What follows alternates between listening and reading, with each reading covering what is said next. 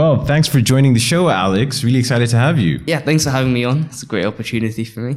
Fantastic. Yeah, you're a really interesting kid, man. Not many kids are like you out there. You've done some really cool stuff in your uh, short lifespans, to be honest with you. But um, let's take it back to the roots a little bit. I mean, when did you first get interested in sort of entrepreneurship and, and why did you get interested in it?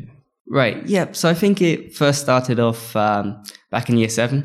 So uh, I mean, I've always had an interest in making money. Uh, I would always go into like vending machine changes and I would pick out any change I was left over or like car parking machines, see if there's any change. Um, but in year seven, I started selling sweets at school. Uh, I went to Poundland every day. I bought a bunch of sweets and I just put them in different boxes, sold the boxes for one pound each. And just like that, I was making two, three pounds a day. I was super happy with myself. And then really from there, I ended up uh, learning about online business and doing what I'm doing today. So it's just been a growth journey, really. Wow, we actually have that in similarity. When I was a kid, I used to buy wholesale sweets, take them to school, and sell them as well. um, just because my parents never gave me any pocket money, so I was like, man, I got to figure it out somehow. Yeah, and yeah. that was my avenue to do that. Is that kind of what start made you want to do as well? Yeah, or? basically, yeah. Um, I, I always had something uh, inside of me saying I want to do something big. Uh, started with sweets, and yeah. Oh, and it's been a long journey since then, man. You've Yeah, done some amazing exactly. things. Yeah. Um, prior to that, I mean, t- let's talk a bit about your upbringing. I mean, how did your parents sort of influence you, or did they not influence you at all in terms of helping you to go on this path that you've been on? Yeah, so I would say for the first 10 years of my life, um, it's all been focused on education, getting into a good secondary school and focusing on yeah, education really. Uh, but since then, uh, loads of stuff have changed. My parents kind of changed their philosophy, sort of, and it's been more focused on making it in business or doing something, uh, following your purpose, finding what your purpose is, and doing what you love. So I think since then, I've really uh, been more free because back then it used to be under loads of pressure. I, I wasn't actually doing, like, I got into a grammar school, which is considered a good school, but I didn't actually like doing that work. But ever since, uh, well, they changed their philosophy, it's been more free, easygoing for me. Interesting. What made them change their philosophy? Was it you that pushed so hard for something, or was it them that kind of just changed naturally on their own? Uh, no, my dad was dead broke. Uh, so he, yeah, had to change really. Um, yeah, he was, he was broke. So he, something had to change for us to get out of that. And uh, yeah, we just went from there. Yeah, man. Necessity will make you do all sorts of things, right? When Yeah, you exactly. realize I got to do something different. Um, Yeah. But that's so interesting. Are Your parents uh, immigrants out of curiosity, or were they like born and raised in? in Oh no, they the came from India. Okay. Um, yeah, 2000, I think. Yeah. Okay. Do you think there's a difference between being a sort of um, immigrant or having a sort of um, uh, international context when it comes to being an entrepreneur versus someone that's locally born and has gone through the sort of ranks here? Or do you think there's no, no difference at all? Yeah, I think there is um, something like that because people from, let's say, someone from a less privileged background came here. They see so much opportunity. Like uh, I know there's stories of people who come to the US saying US is the land of, um, like it's a dream land, right? And they make make it really big because they find opportunities over there. It's the same people who might have been raised here don't actually see the opportunities that other people can see. So yeah, there might be an element of that involved, I would say. Yeah, no, that's so interesting. Do, do you think the uh, the environment that you were in in school was conducive or or fostering that you know make or break? Let's try something new. Let's do entrepreneurship and all that kind of stuff, or was it completely restrictive in terms of all books and all that kind of stuff? Yeah, I would say it's very restrictive. Um, in school, it's just more focused on you doing loads of different things and not trying anything new, just working with everyone, doing what everyone else is doing. Uh, but something my dad told me, which he learned from someone, is if you do what everyone else does, you get whenever, what everyone else gets. And what do they have? Well, not much. So you don't want to do what everyone else does. And that's a philosophy I'm keeping. Wow, your dad's a wise guy, huh? Gave you some nuggets of wisdom right there. Um, so let's let's talk a little bit about that transition. So you're like, okay, I got to start, you know, a business of my own or entrepreneurship. What were the first things that you started to do? How did you even get started? Where, where do you even go? Where do you find information? How how did you even go about it? Yeah, so um, like I said, I started with sweets. Uh, from there, I just came across a few videos on YouTube talking about. Well, I searched up how to make money online. I saw loads of different stuff like becoming a freelancer, all this kind of stuff. But the business of dropshipping uh, came across to me as something very appealing, and um, a couple summers ago when Pokemon Go came out, I actually started selling uh, Pokemon toys on Amazon. And what I was actually doing was I was finding them on eBay for a lower price and just selling them on Amazon. So I was technically doing dropshipping back then, though I didn't really realize it. And then from there, it's just been a journey forward. Oh, fantastic. And so tutorials, YouTube, all that kind of stuff. How would you go about sourcing and knowing what the differential is between the price of something versus how much you can sell it for on Amazon? Is it literally just research? Did you have like spreadsheets of like, I'm going to do this? Like, how, how, did you go about that? Yeah, there's loads of uh, work involved. Um, you have to go through lo- loads of training. You have to actually do it to know what's the most effective strategy or how it works. Because too often people watch something, but they don't actually try it out. So I think uh, actually getting started, seeing what's the best way to do things, uh, that's what will take you really. Oh, that's so interesting. Dropshipping. I don't, I don't really know much about that. So it's a world that you, you keep seeing those YouTube ads and stuff like that. Oh, yeah. you can, you know, do dropshipping and, you know, it almost seems sometimes a bit spammy, you know, that, yeah, in that yeah. regard. What, what, do you have to say about that? Is that how you kind of got hooked? You saw an ad and then you kind of got into the world or? Um, I mean, I probably saw a bunch of ads that it just, you know, because it kept on coming across to me, it got started. Um, but yeah, it might look like that, but uh, yeah, it's definitely a huge, huge business model, and loads of people are making uh, taking advantage of it. So yeah. Alex, let's go into the details of dropshipping. So, what is it that you actually do within that process, and what is dropshipping? Right. So, dropshipping is essentially the process of uh, you selling a product that you never actually touch, and essentially you build a website where you list this product you mark it up at a higher price. And essentially, when someone comes to your website and places an order for the product, you ship it directly from your supplier, who might be from China or the US, directly to the customer. So you're kind of like a middleman. You're taking the profit between whatever the price they're paying and the price you pay. And it's a, it's a very simple business model that doesn't require much upfront capital because you don't pay for products until someone orders them.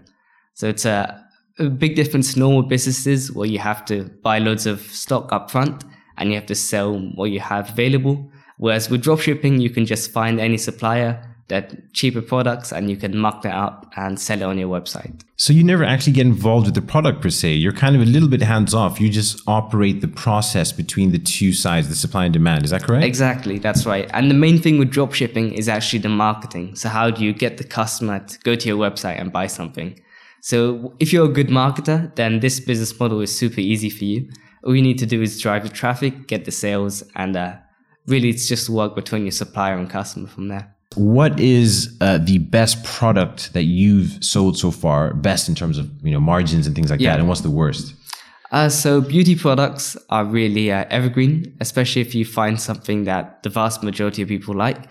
So teeth whitening is super big. Uh, there are many hundred million dollar brands being built in teeth whitening today. So that's a super huge space. Facial care is another big one. Uh, those are some of the products I've also sold really well for me. And what's done really badly for you? Uh, well, there's loads of products that do really badly. uh, you can pretty much tell on the first day if they're not generating you sales after you set up a campaign that, you know, maybe this doesn't have potential. Uh, I think every product does have potential. You just need to know how to market it properly. Mm. Um, so I guess I can't really say something doesn't work, mm. but there are definitely uh, some favorites. Yeah. Yeah, no, that sounds good. And how would you get people to come to your particular site as opposed to Amazon or the common places I can find something? Right. So um, there's loads of different ways of marketing products. Some people use Google, Facebook, Instagram. Uh, I personally use Instagram quite a lot because it's uh, fairly effective. And essentially why people go for you over Amazon is because they buy based off impulse or emotion. So you can catch someone in a moment and tell them like why your website is the best place to buy from, then they won't think about going to Amazon. They will just buy directly from your site.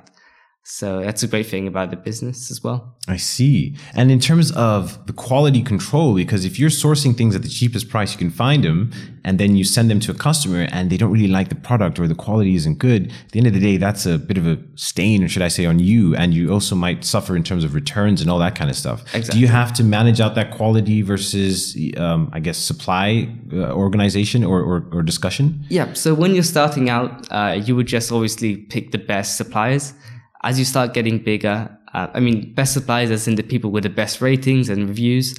Uh, as you start getting a bit bigger, you can hire an agent who actually manages all this for you and they only source from the highest quality people. which is what I'm doing at the moment. So uh, yeah, having something, a system in place for getting the best products at the lowest prices is definitely very valuable. Were there any tools that you used along the way? What, what's some of the infrastructure you needed to get started in this? Right. So uh, essentially, what you need to do first is build a website. Um, you can use a platform called Shopify.com, which is what most people use, and it's very user friendly. It's just drag and drop uh, website editing. So you can quickly build a website. It might take an hour or two if you were really fast at it. And within the first day, really, you can start getting sales. All you need to do is uh, get an app. There's a few out there. One's called Oberlo and helps you identify winning products. So products that are really hot at the moment. You can simply just import them into your store. Uh, with a few clicks, you can get the site live and then you just start running marketing campaigns. And just like that, you can start making some money with it. Fantastic. And in terms of the reviews and things like that, what else is involved apart from the actual mechanics of supply and demand? Is there the creative design of your brand or your site, or even taking product photos because you want a similar look and feel along the way? All those types of things. Is that yeah. involved as well? So um, I would say the really basic beginners don't have to do any of that. I never personally did any of that to start getting results. Uh, but the bigger you grow, that is something you want to consider doing so you can differentiate, make your brand more unique. So uh, that is definitely a part of it as well. But it's fairly easy to start up. You don't need to worry about doing anything else other than building a site and running ads. You know, a big part of actually finding things online is the algorithm by which things show up in, in the results, right? So on Google, there's something that determines what should show up first versus second on Amazon and all those types of things. How do you ensure that what you're trying to surface shows up higher than other things or other uh, businesses that are competing with the same uh, product? Right. So, I mean, Google is just one method of advertising. Uh, people who do specialize in Google, they will like do different techniques and strategies to get right up there on the front page. Uh, most people do use Facebook and Instagram. So that's when you actually show the product to someone on their feed and hook their attention immediately. So uh, that's uh, that's probably a better way to do it actually if you're just starting out man, grabbing attention is not easy. It's easier said than done. How do you grab people's attention? Do you have to do some crazy, wild marketing campaign or do something crazy? Like, how do you how do you do that? Yeah, it is uh, definitely a learning curve, learning how to catch people's attention, run effective campaigns. Uh, but essentially, if you have a very good video ad, uh, which you can get from one of these websites, someone can do it for you, uh, like Fiverr.com. Um, have a good video ad that hooks people in, uh, then you can start driving some conversions fairly fast. Yeah, it's really important. In fact, I in my current role, um, I understand that you know people need to be hooked within the first three seconds. Without that, then they yeah, start to you know right. drop off, and it's not really interesting for them. So you got to really have some crazy type of hook. Exactly. How did you learn that, or what kind of hooks do you use to get people's attention? Yeah. So initially, when I was marketing, I used uh, really crazy thumbnails. Uh, which, okay, like what? Um, just just really random pictures. So if, uh, one of my first winning products was teeth whitening. I would just have a random person, someone's teeth up close. And it looked kind of weird, but people would click on it because it just caught their attention. So anything that catches attention and makes people hooked in, uh, then yeah, that's that's what works. Fantastic. And then you just kept iterating from that point on? Yeah, there is a, obviously as time goes by, you have to slightly adapt and change. Um, but if you were just starting out, uh, you just need to play with a few things, see what works best, and just go really hard on it. Fantastic. That sounds great. Yeah, no, that's interesting. And then along this way, so let's say, all right, I, I find this product here. I want to sell it on Amazon. You start to f- figure out the logistics and setting up your yeah. website and all that kind of stuff. Yeah. Um, what what did you uh, fail at initially or earlier on uh, in your you know career or career in starting off this this venture? What were yeah. some of the things that you you failed at? Right. So actually, uh, before dropshipping, I had yeah. my own website where okay. I was selling books. Mm. So uh, John Maxwell, leadership related books, all that kind of stuff. And I did it with pure HTML, like I learned all the coding and stuff. I did it for about two years, but the only issue was I didn't get any sales whatsoever. Okay. And that's because I had no idea how to market my products or market my ideas. Uh, so really, yeah, marketing was a huge thing. It's still a huge thing for loads of people who just start out. They mm. don't know how to actually get those sales because mm. te- all the technical stuff is fairly easy to do, but marketing is the main thing I would say. So, but once you learn that, uh, then yeah, it's uphill from there really. Okay, now that sounds interesting. Marketing, yeah, it is. There's no point in building a great foundation of something if you can't tell people about your story. Exactly. So how did Yeah. you go about telling your story? How did you go about letting people know that you are available to do these certain things? I mean, well, how did you go about that? Right. So, I mean, it was a lot of trial and error at the beginning. I remember one of the first things I did was I went to Fiverr.com and I searched up uh, traffic to my website and I bought 50,000 visitors from some some bot You Chinese. bought visitors? What does that mean? Uh, well, I thought I was going to get sales, you know, 50,000 visitors sounded good, but it was just a bunch of bots coming to my site. Didn't do much.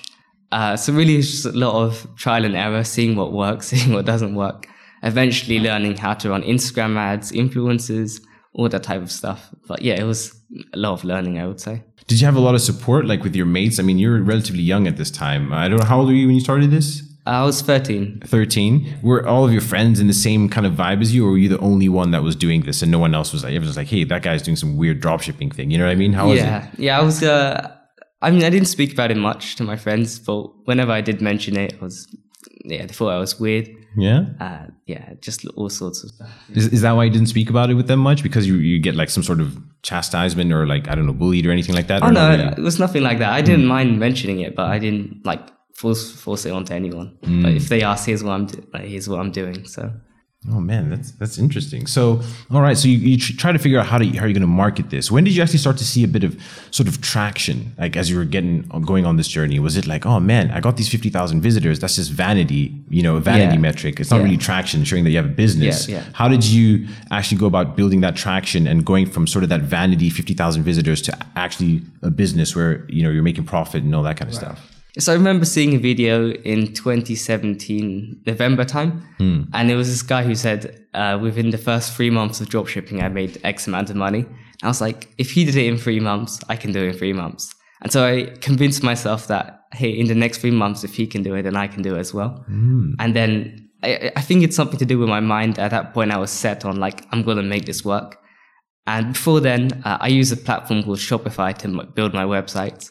And what I would do is because they have a 14 day free trial, as soon as the trial finishes, I close my store because I don't want to pay, of course. um, but what I did for the first time after I watched that video was actually pay for my store. Like I went past the 14 days and then I was like, I'm in it. Like I'm going to make this work. And then uh, from there, I just tried playing with some Instagram influencers and that really started taking off. And I just scaled, kept on going from there, really. Yeah, social media has been a great tool. I mean, to get your message out there and actually to get people in towards your business. Yeah, definitely. Uh, Were you would you consider yourself like an influencer? Did you l- grow a large audience and that kind of helped you, or not really? Um, personally, I don't have a very large audience, maybe 2,000 subscribers. Um, but utilizing other people's audiences uh, has been very good, especially because loads of people don't know how much their audience is worth. So if you can yeah, get a good deal from these influencers, then you can definitely see huge spikes in uh, sales. Interesting. How much your audience is worth? I've never really thought about it like that. Yeah. That kind of reminds me of the sort of eyeballs uh, or vanity metrics. Fifty thousand people just looking at what I'm doing versus Exactly. actual paying customers. Exactly. How did you figure out what someone's audience is worth, and how do you quantify the value of your potential lifetime value of an audience or the people that come to your website and all that kind of stuff? Do you Yeah. do you actually calculate that, or do you just estimate it? Yep, sort of. So, um, I mean, this is still something I'm still learning at Yeah. the moment. Um, but really, there's loads of factors that come into place. So you have to think about uh, what's the audience's age, what's their gender, um, what their potential interests, and is the product aligned with their interest. So uh, there's loads of things, factors that come in play. But once you understand how much your audience is worth, you know, based on some numbers that you gather, then uh, you can really go crazy with it. You can scale really big. And, and how did you determine where to spend your money and what, what not to spend your money on? Because I mean, I personally have spent money on things that didn't work out, you know, Yeah. and then other things I'm like, okay, this might be a long term thing versus a short term thing. You know, there's, there's sort of that you got to try and fail at some some things, right? I'm gonna hire this famous influencer to market this campaign, you know, and then you figure out, man, this is just a waste of time, right? Yeah. Um, how did you figure out where to sort of invest your money, and even secondarily to that, where did you get the capital to even get started? I mean, you're a kid when you started this off. Where did you, you know, get the the scraps from? I don't know, selling sweets or whatever it is. Yeah. So um, first of all, this is something that still happens to me. So I lose a lot of money, um, but I also make a lot of money. So it's a continuous learning process. Um, you know, sometimes I've paid influencers tens of thousands and like to see no return whatsoever. So it's just a matter of keep on doing new things, experimenting new things, And once you find something that works, you go really hard on it. So it's a continuous learning process, um, but it's worth it.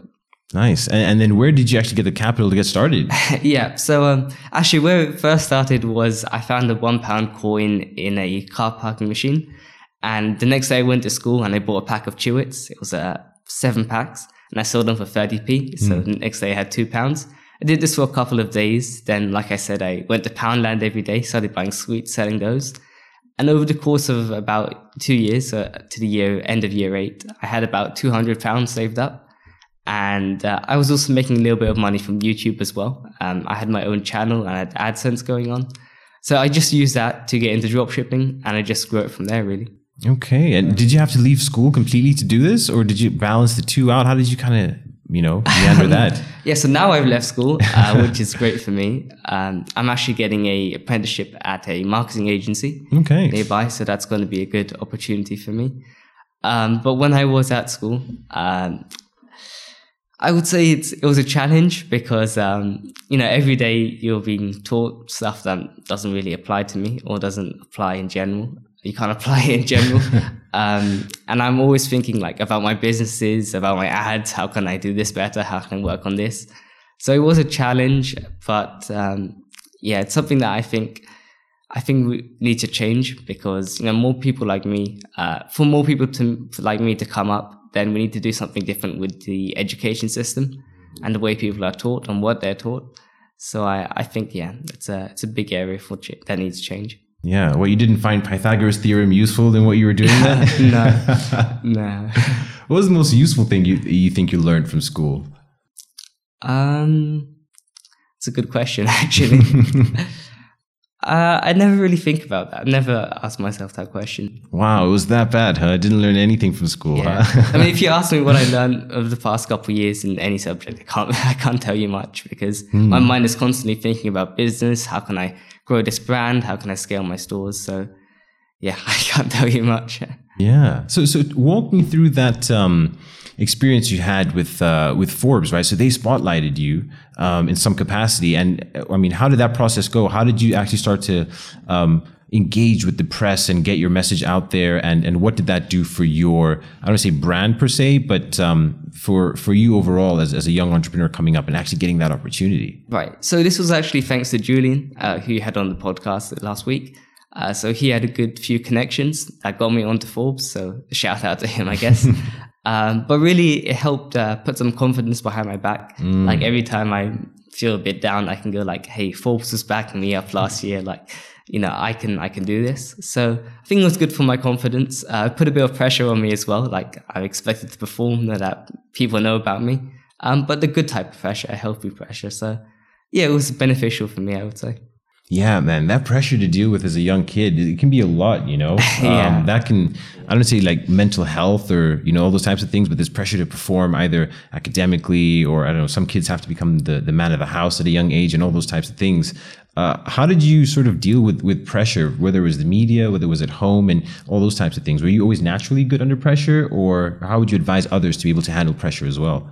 Yeah, I would say I was naturally good under pressure. It wasn't anything I specifically did. Um, yeah, I always, I always keep cool. I think things through. How can I, how can I work on this or how can I get better?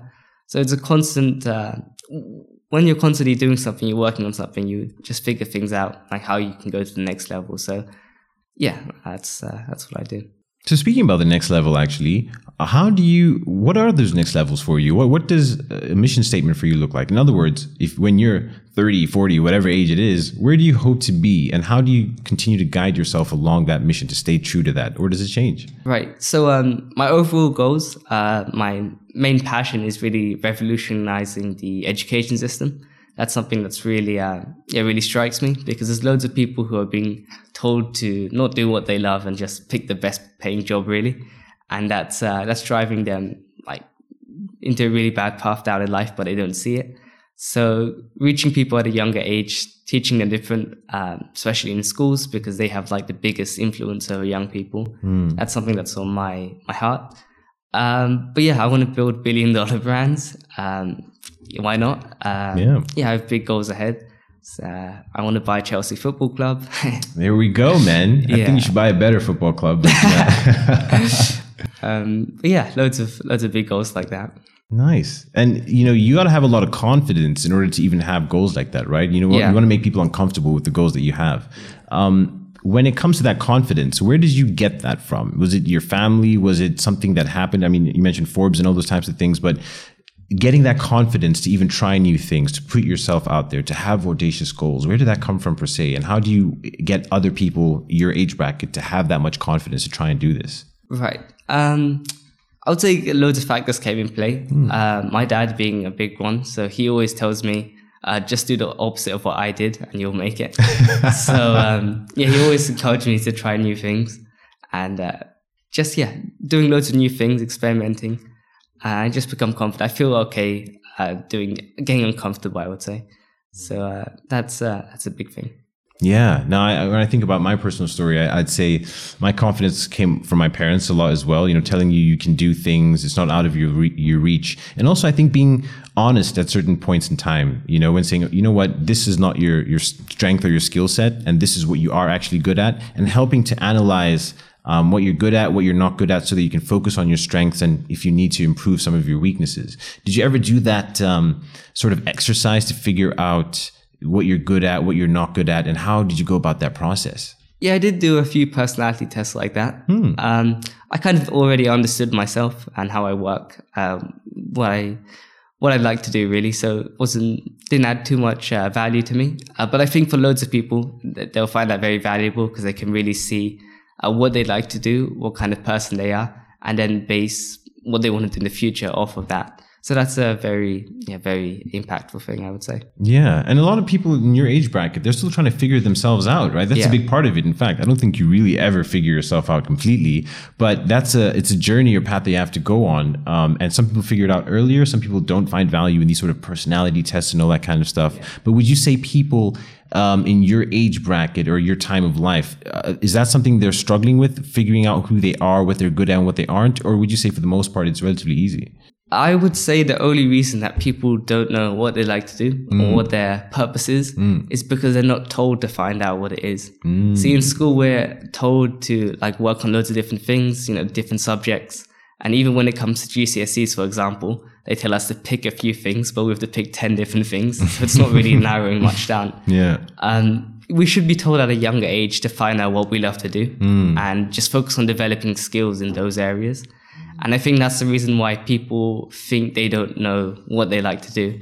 It's because they kind of like hold their hands over their eyes and saying it's dark when, you know, you have to move your hands and you can actually see what you like to do. So yeah, it is a, it is a big thing, but I think that can be easily fixed if we're told to find out what we love to do. Yeah, it's important to do what you love to do, man. Uh, because life's too short.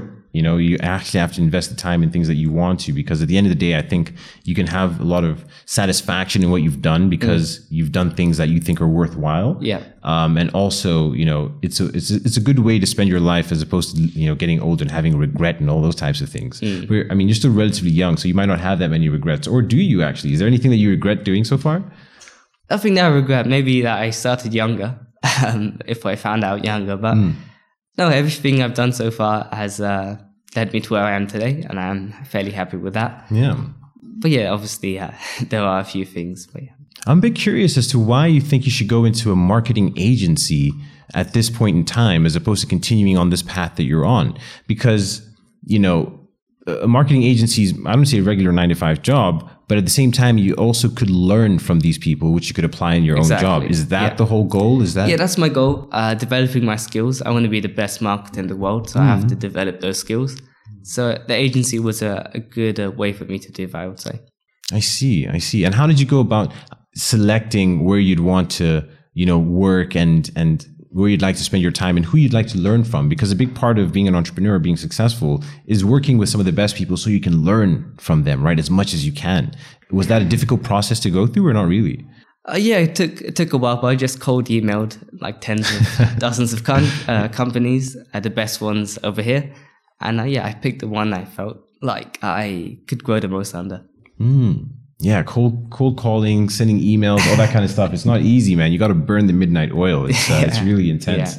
Um, but yeah, no, that makes a lot of sense. Um, well, thanks for joining on the show. If people want to find out more about you, where can they go to hear more about Alex and what you're working up, uh, working on over the next couple of months? Yep. So I actually have a YouTube channel called Alex Philip, just my name, and I post dropshipping related content, uh, business, uh, the stuff I do.